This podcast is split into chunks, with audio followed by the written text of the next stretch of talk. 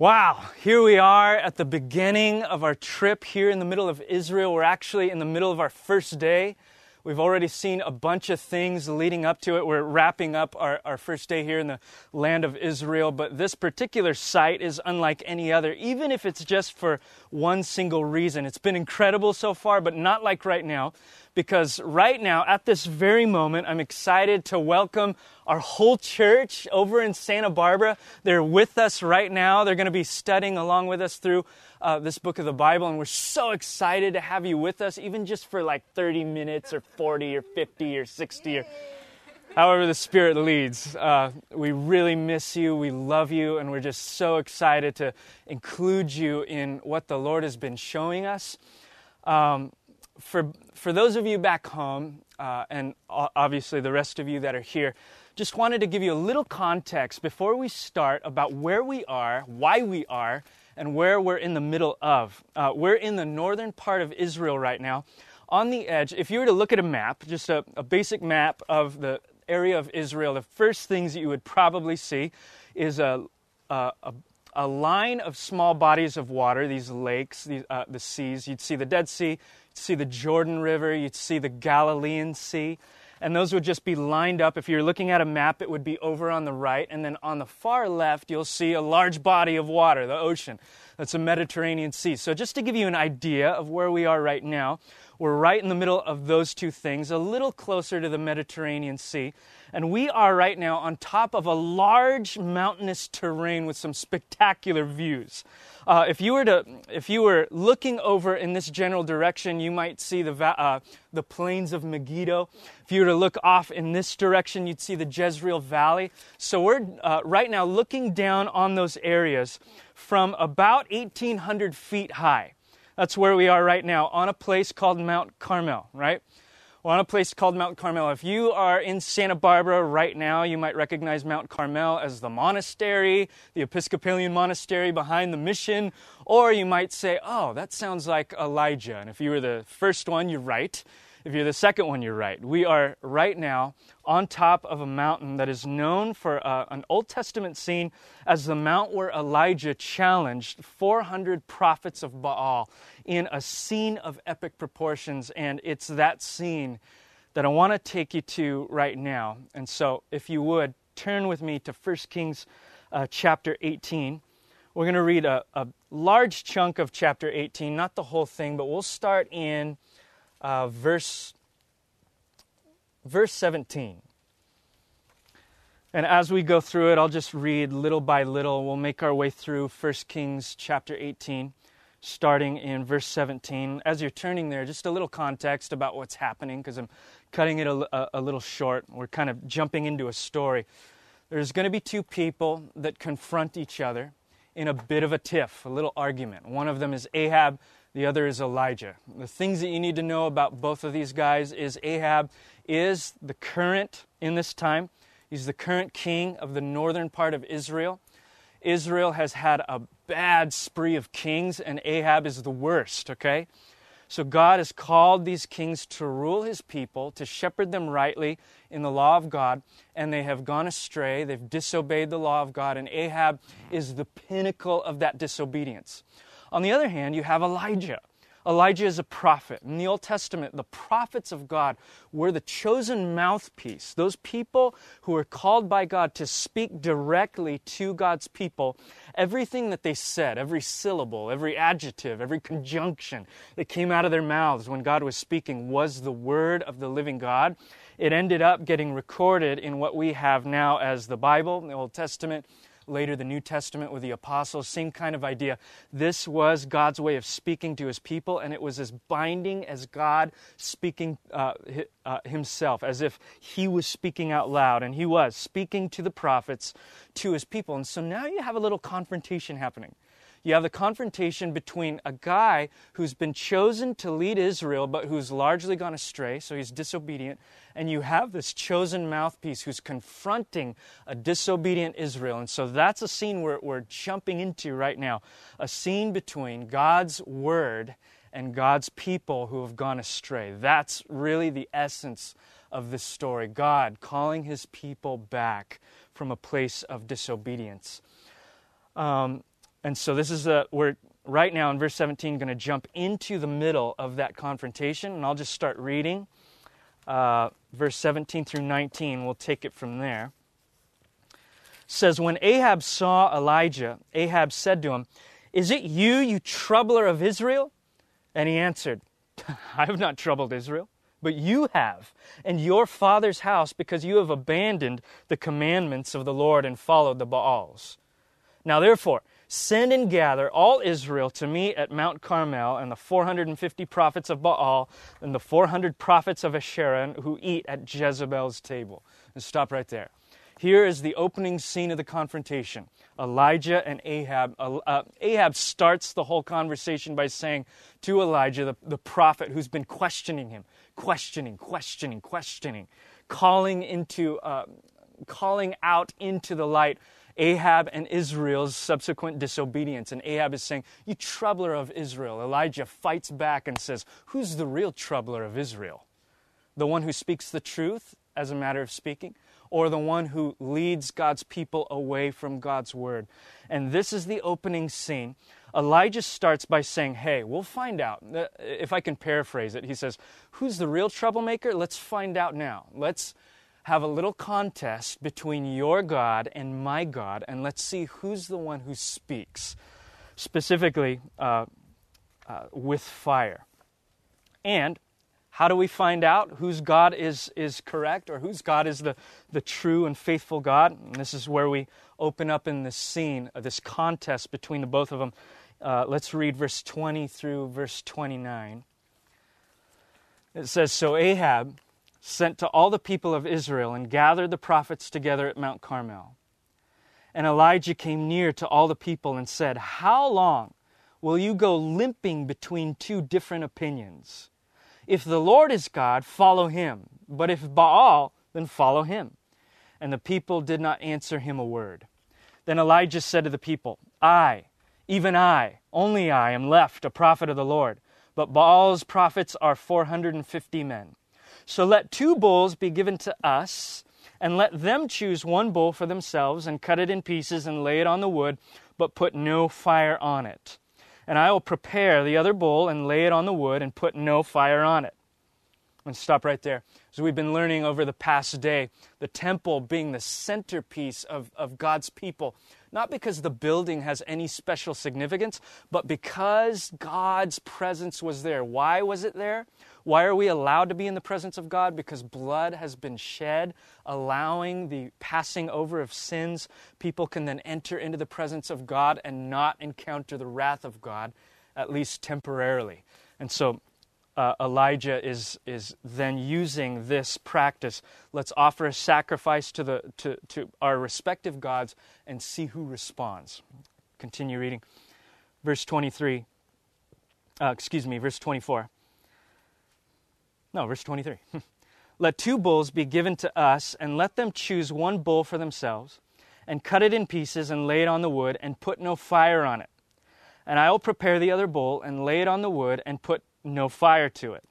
And you call upon the name of your God, and I will call upon the name of the Lord.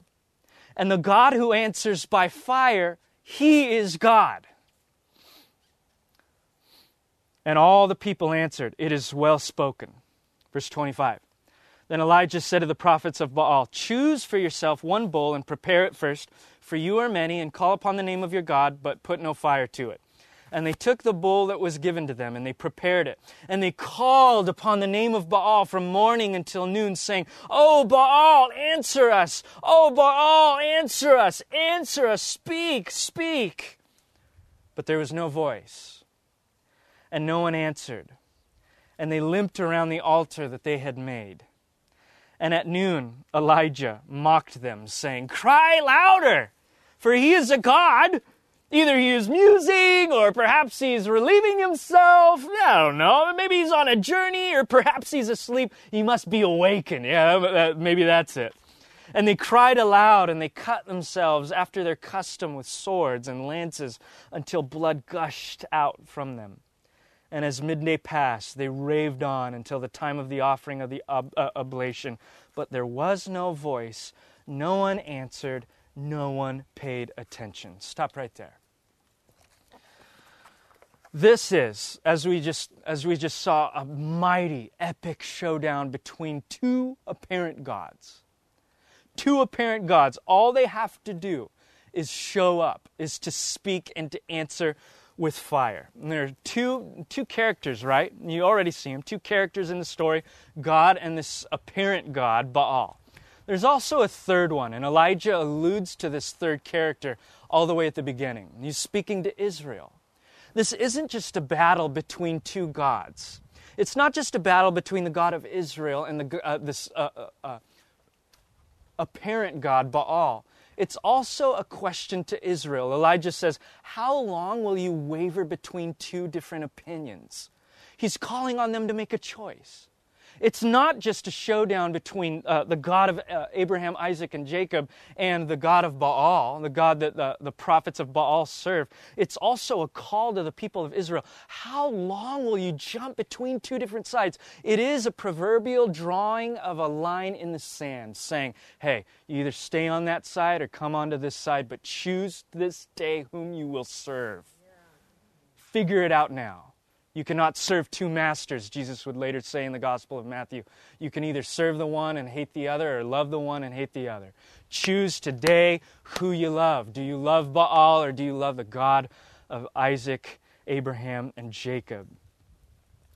Notice how the false prophets of Baal attempt to interact with their God. They're screaming out, they're crying out, looking for an answer. All day long, they're making a show. They're crying out, they're screaming, they're doing their various uh, uh, rituals. They end up cutting themselves. All day long, they're beseeching Baal to answer, and he doesn't answer. And Elijah's challenge stands at this point May the real God answer by fire. You know, in the ancient, uh, in ancient times, false gods were often visually represented by what we might call idols, right? And they looked like what many of us would imagine statues. We talked about this last week and the weeks uh, before that statues or graven images carved out of rock and various. Uh, uh, various earthly things.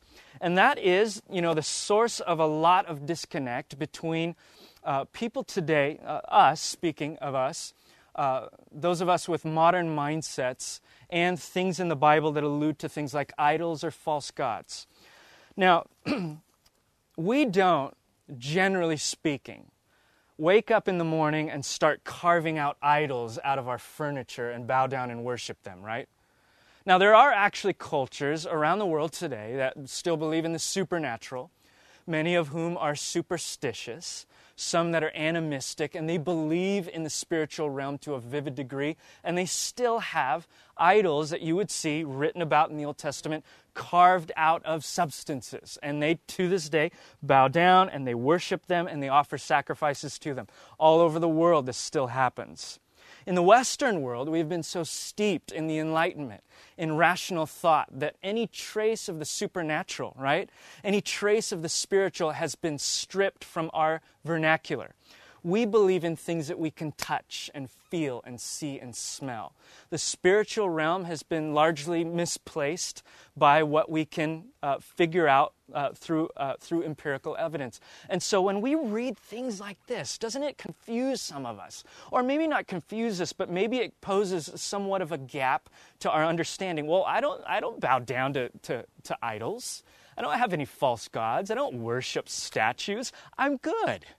You know, when the Apostle uh, John, in his uh, three letters, at the end of one of his letters, would say to the, to the church, uh, to, to the early church, one of his closing lines in his letters was, and uh, basically, do not worship any idols. Keep yourself from idols. We might read that and say, well, everything up until this point was really relevant to my way of life. You know, all of that stuff about love and God and all of that stuff because I believe He exists, but I don't have a problem with idols. You have to understand and an idol, an idol, a false god, is universal. And the things that you see in 1 Kings chapter 18 are simply a visual representation of what it was like in that particular person's heart. For them, they believed in a false God who was represented by, you know, it might be an Asherah pole or a statue or an altar but it was a visual representation of something that they believed in. And for them, that false God presented salvation. It presented a sense of hope. It presented a sense of security. It presented a sense of well being and comfort. For many of them, it presented a sense that even though uh, I believe that there's an afterlife, I have no idea how I'm going to fare in the afterlife. This is my way of security. No matter how they lived their life or what it looked like, they could at least trust in this God that they had set up for themselves to bring that added sense of security and hope to them.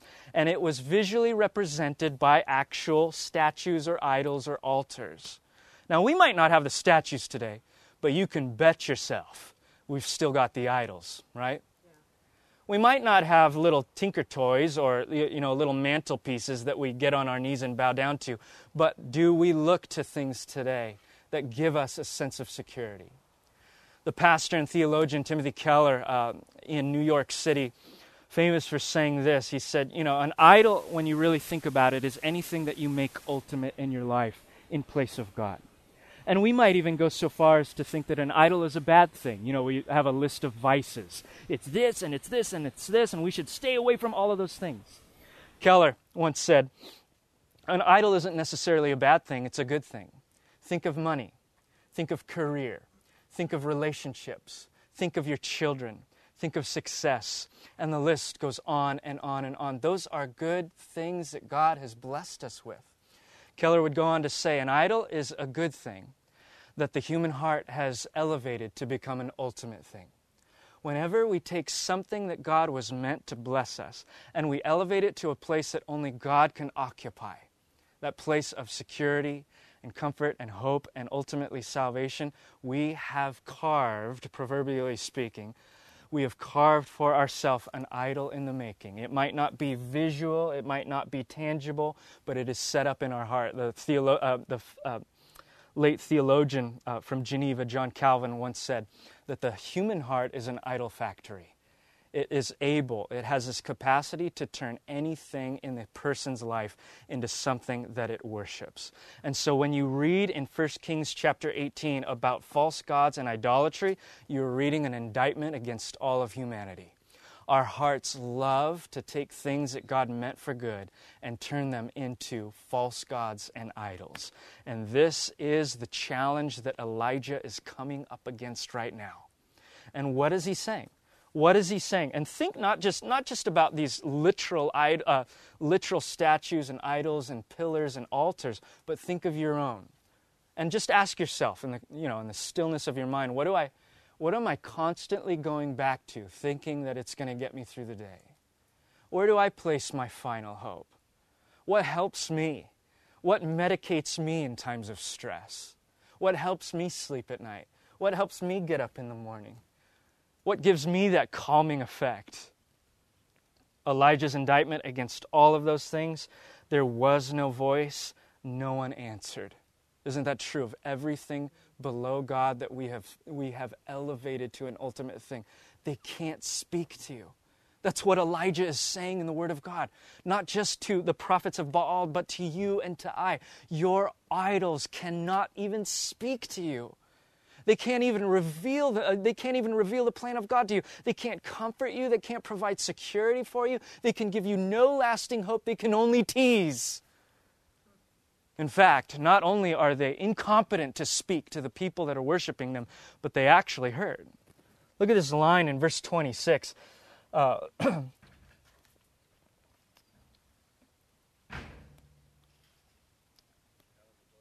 excuse me, verse 28.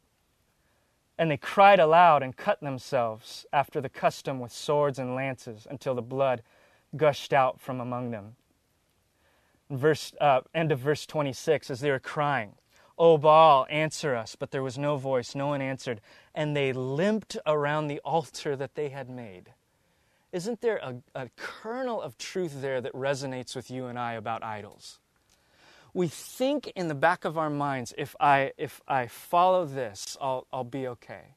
if I do this, if I just get a little bit more of that, if I just have that, I, you know, I have this, but if I were to get that, the grass is always greener, as we, as we sometimes say. If I just have that, or if I just get a little of this, or if I could just be over there, or if I could just get my hands on this, and we find ourselves chasing idols, pursuing idols. And have you ever noticed that the longer you pursue a said idol, it begins to eat you up? Maybe you've experienced that yourself you begin chasing money, thinking that if you just made a little extra next year, it's going to make you happy. It makes you a little bit more depressed than when you started. Your money just continues to grow, but your soul begins to deteriorate. Not that money is bad, remember, good gifts from God, but for those who make such things ultimate, they begin to eat away at our soul. We put all of our hope in our children, living vicariously through them. Oh, if they become successful, if they go to the right schools, if they get a career, if they support me in our old age, if they make us proud, we'll be okay. We do so many different things. There's a, a, an endless list of idols we make for ourselves. And the more they disappoint us, the more our soul begins to just fall apart little by little. We just lose a piece of ourselves. Elijah calls this limping the idols we create for ourselves give us a little bit of a limp. The idols don't just have the inability to speak truth into your life, they, they destroy you. At this point, Elijah stands up and he begins to do what the prophets of the Old Testament love to do, almost comically. begins to mock Baal. And he says it in a variety of ways. He says, Hey, maybe he can't hear you. Maybe he's whispering. You know, he is quite a ways away from where we are. Maybe he's just not loud enough. Or, or maybe you're not loud enough. You know, he's a God, but he's probably far away. Maybe if you just shout louder, he can hear you. And he stands back. Perhaps they shouted louder. I don't know. But can you imagine the scene? Elijah's just in the back corner, just jabbing at Baal. Maybe, maybe he can't hear you. Maybe he's deaf or he has a hearing problem. Maybe he's so old from just being around for so long. You know, Baal has so much cultural history and stuff. You know, maybe you just need to yell a little louder. He goes on. Look at some of the stuff he says. maybe he, maybe he is musing. Maybe he's occupied with something else. Maybe he's, he's taking another call. I don't know. Maybe he's on a call with his mother. I, am now putting words in Elijah's mouth. But to give you a picture of the type of jabs he's giving the, the false prophets, the next one is unbelievable. He then says, perhaps he's relieving himself. The ancient language for relieving himself means relieving himself. It's the same word that we would use to relieve ourselves. Elijah is literally, I mean, as if they weren't insulted enough that he's calling their God deaf, he then says, maybe he's, he's, he's in the bathroom. I don't know. Does your God go to the bathroom? Maybe he is. He's just going around the loop, just jabbing uh, Baal for being silent and just saying, cry louder, wait a bit. Maybe he needs to come out of the bathroom. Maybe he's on a journey. Maybe he's on vacation. He's, you're getting his, uh, an email block right now. It's being sent back to you. Maybe he's sleeping. Does your God sleep? I don't know. Maybe he's tired. He's probably taking a cat nap or a power nap. Who knows? And he goes on and on. Maybe you need to wake him up with your prayers joshing these false prophets. Of course, Elijah knows that this God doesn't exist. This God doesn't exist, and for that reason, he begins to mock this false God. He begins to call his authority into question. He really just takes on something that the prophets in the Old Testament are very keen on this type of, uh, this type of joking satire about idols one of the most famous and most comical, yet also heartbreaking depictions of this is actually in Isaiah. If you can put your thumb where we are now, turn to Isaiah chapter 44, verse 9. This is God speaking through the prophet Isaiah, and he's speaking about these. Uh, he's speaking about idols again. It's a little more lengthy, and right now he's he's speaking in satire and a little bit of irony, and he's describing the irony and the utter silliness of what it means to make your own God.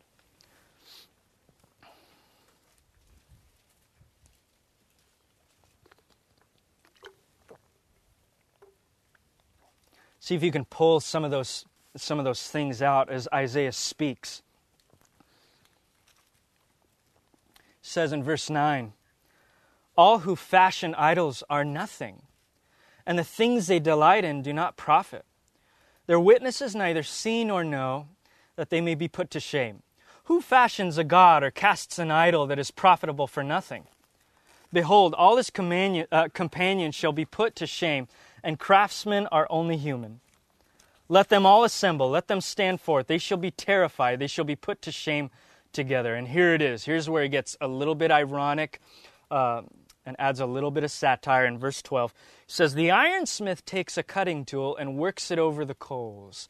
He fashions it with hammers and works it with the strong arm. He becomes hungry and his strength fails. He drinks no water and is faint. He's speaking about the, a human crafting his own God. Strange. Verse 13 The carpenter stretches a line and he marks it out with a pencil. He shapes it with planes and marks it with a compass. He shapes it into the figure of a man with the beauty of a man to dwell in a house. He cuts down cedars, or he chooses a cypress tree or an oak and lets it grow strong and among the trees of the forest. He plants a cedar and rain nourishes it. Then, verse 15, it becomes fuel for a man. He takes part of it and he warms himself. He kindles a fire and he bakes bread with it. And then, you know, on the side, he makes a god and worships it. He makes it an idol and falls down before it. You see this strange irony coming out. The same person who fashions a god creates a god for his own uh, for his own sake. Also, you know, uses it to cook bread, uses it to warm himself. This everything that's coming out of this is from the human's hand. This is silliness. How can you worship something that you've created for yourself? Verse 16, half of it he burns in the fire over the half he eats the meat, he roasts it and is satisfied. Also, he warms himself and says, Aha, I am warm. I have seen the fire.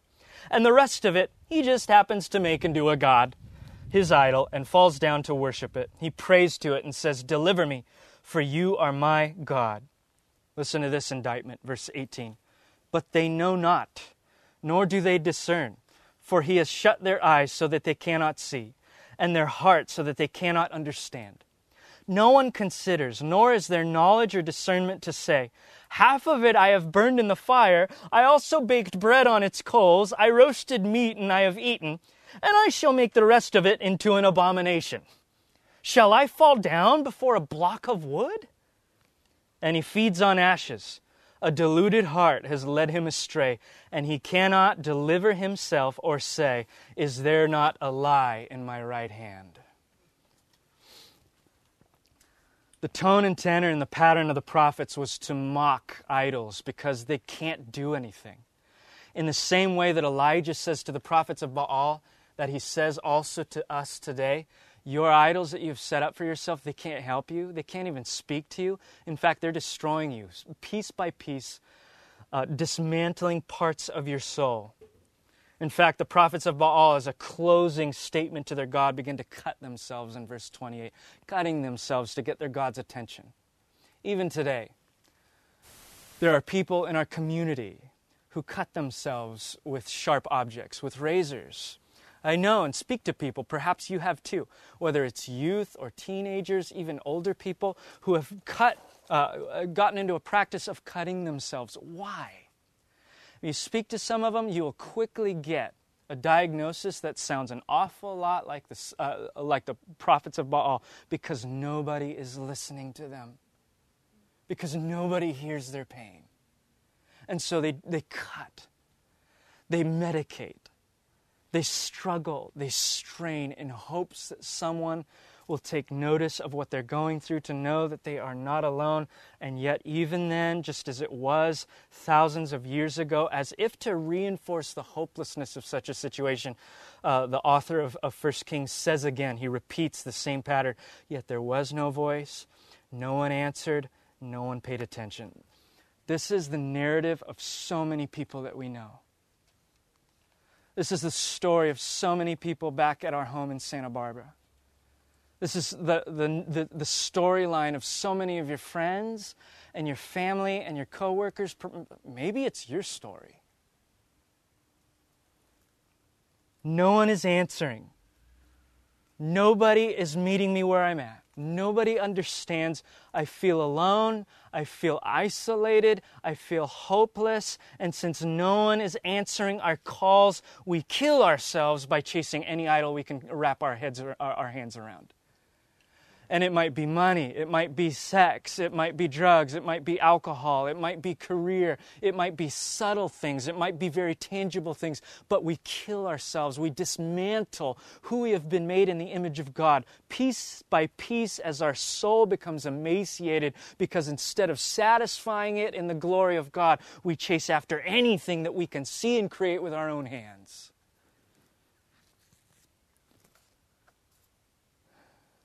That's why the next four words to come perhaps were more comforting to the people listening to them than we realize. Four words out of the mouth of Elijah in verse 30 Come near to me. Some of you need to hear that right now. Come near to me. You need to hear somebody say that. Come near to me. You don't have to be alone. You don't have to be isolated. You don't have to suffer by yourself. And the people came near to him. And he repaired the altar of the Lord that had been thrown down. And in verse 31, Elijah took 12 stones according to the number of the tribes of uh, the sons of Jacob, to whom the word of the Lord came, saying, Israel shall be your name. And with the stones he built an altar in the name of the Lord, and he made uh, a trench about the altar as great as would contain two uh, seahs of seed. Stop right there. Elijah gathers the people. You can almost imagine his fatherly voice just come near to me, come near to me. Builds an altar, and the text tells us that he fashions it out of 12 stones. and it says in that verse 12 stones according to the number of the tribes of the sons of Jacob, to whom uh, a word came to the Lord. I want you to think of two things in relation to the building of this altar God's promise Elijah isn't just gathering a bunch of stones just arbitrarily. He's gathering stones to refer the people back to that ancient story. Everywhere you see the prophets speaking, they're always bringing the people's attention, their memory back to the promises of God, referring back, whatever it might be, to the promise, to a covenant, uh, to the salvation, uh, bringing the people of Israel through the Red Sea out of, uh, out of Egypt, whatever it might be. The prophets are always calling the people back to remember, remember remember, remember the faithfulness of God. And here is no different. He's causing them to remember God's promises. Hey, you remember that time when God made a promise to, uh, to Abraham? Talked about this last week and in the weeks prior. God made a promise that he would establish his kingdom, and it started off this way Abraham, I'm going to give you a place. I'm going to make out of you a people. You're going to be in that place as a people under my rule, and that's called a kingdom. And that's coming your way. And the whole storyline of the Bible is that promise coming to fulfillment. Elijah is simply reminding them about the storyline, saying, Hey, remember the promise? Then he refers to God's calling. He says not only he doesn't he doesn't just refer to uh, to, to the sons of Jacob, but he says it was to uh, the sons of Jacob to whom the word of the Lord came, saying, Israel shall be your name. God's promises, I'm going to do something with you. God's calling. I have, I have, I have called you and beckoned you by name. This isn't Baal who forces us to sacrifice arbitrarily. He doesn't even know who you are, can't even listen to you because he's apparently uh, in the bathroom occupied. This is a God who knows his people by name. Doesn't just know them by name, but has promised them a future. Elijah then goes on to prove a point in verse 33 through 35, he begins to fill this trench with water. And I'll just read that section for you. It says, He put the wood in order and cut the bull in pieces and laid it on the wood, and said, Fill four jars with water and pour it on the burnt offering and on the wood. And he said, Do it a second time. And they did it a second time. And he said, Do it a third time. And they did it a third time. And the water ran around the altar and filled the trench also with water. Why is he doing this? Well, have you ever tried to light something on fire that was soaked with water? It's really hard. Elijah's making a point. If fire comes down, we can be sure that it wasn't, an, uh, it wasn't a parlor trick by the great prophet. It was God speaking. And when God speaks, people aren't confused about who it's, who's doing the speaking.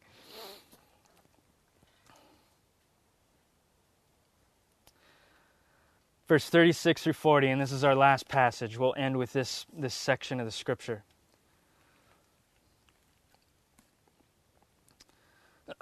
At the time of the offering, Elijah the prophet came near and he prays a prayer. Look how short this prayer is. O Lord, God of Abraham, Isaac, and Israel, let it be known this day that you are the God in Israel and that I am your servant, and that I have done all these things at your word. Answer me, O Lord. Answer me, that this people may know that you, O Lord, are God, and that you have turned their hearts back. Then the fire of the Lord fell and consumed the burnt offering and the wood and the stones and the dust, and licked up the water that was in the trench. And when all the people saw it, they fell on their faces and cried out, The Lord, He is God! The Lord Yahweh, He is God! And Elijah said to them, Then seize the prophets of Baal, let not one of them escape. And they seized them, and Elijah brought them down to the brook Kishon and slaughtered them there. End of story. God has spoken. God has spoken. God is the one who reveals himself to his people. He is not silent. He is not occupied. He is not quiet.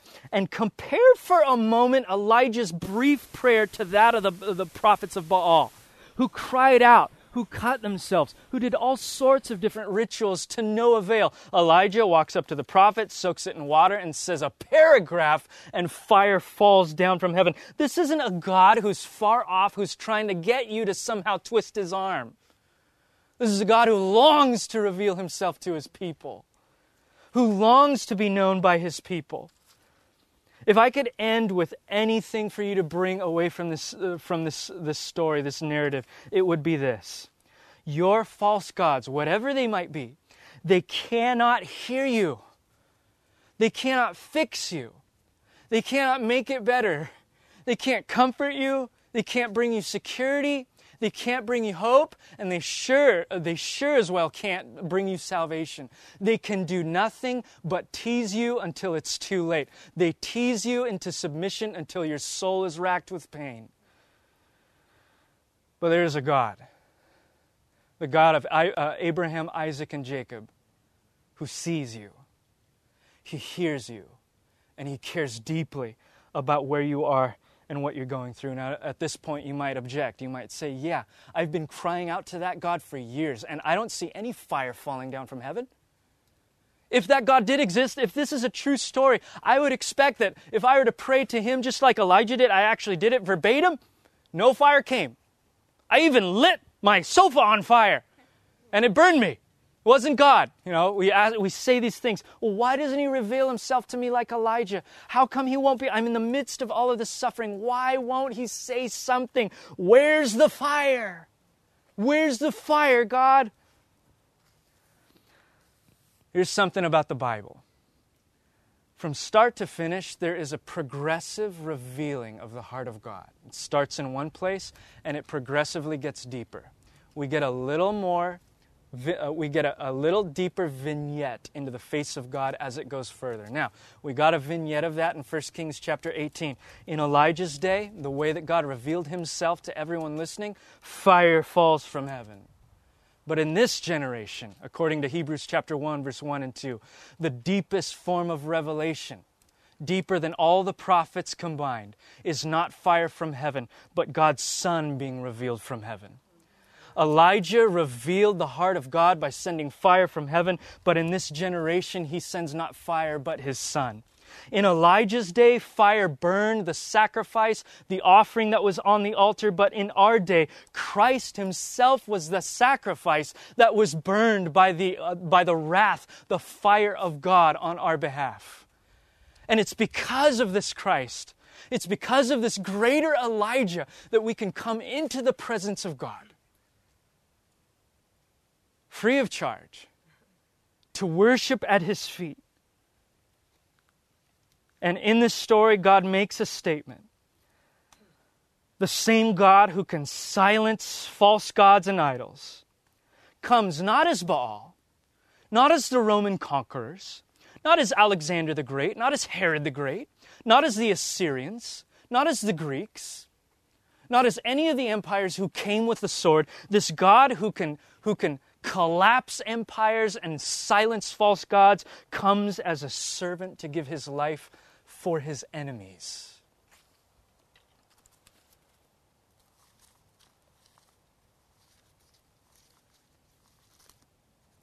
That's why when Jesus, in the Sermon on the Mount, tells his people how to pray, he says some things, and I want to end with this passage, and then we'll go into a time of worship together.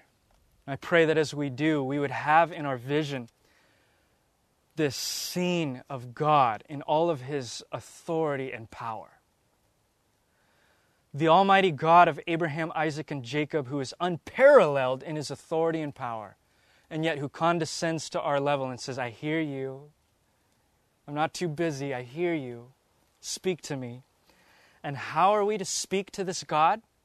Who's more powerful than all the gods that, that, the mythologies speak of, all of the empires that arose and fell and were passed by in history, everyone who has ever tried to make a name for themselves, this God who thunders over all of them. How do we speak to such a person? Jesus says this. You can almost hear him chuckle as he tells people this. I'm going to read Matthew chapter 6. We went through this when we went through uh, our series in the Sermon on the Mount. He says in uh, Matthew chapter 6, verse 7 through 13. Something that sounds eerily familiar to what we just saw in the scene in 1 Kings chapter 18. It says, Hey, you guys, when you pray, don't heap up empty phrases as the Gentiles do, for they think that they will be heard for their many words. Don't be like them, for your Father knows what you need before you ask Him. He knows you by name, He's your dad. Pray instead like this Our Father in heaven, hallowed be your name. Your kingdom come, your will be done, on earth as it is in heaven. Give us this day our daily bread. Forgive us our debts as we have forgiven our debtors. And lead us not into temptation, but deliver us from the evil one. For yours is the kingdom Yours is the power, yours is the glory forever and ever. Amen. He knows you. Just talk to him.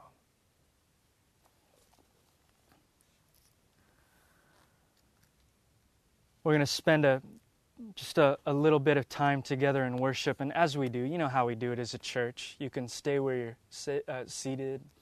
You can go off somewhere uh, in a place of solitude. There's a lot of places to to walk around and be with the Lord. You can turn to someone and pray. You can get on your face. You can do any of those things. But I want to stop us just for just for a minute. We've Been going through so much together as a church. So much information. A lot of information just right here as we were reading in 1 Kings 18. Just want us to stop for a moment and let God speak. Whatever you got to do to put yourself in that zone, you know what I mean? Put yourself in that space, do it. We're not in a rush today. We're in the shade. It's getting a little cooler, I think.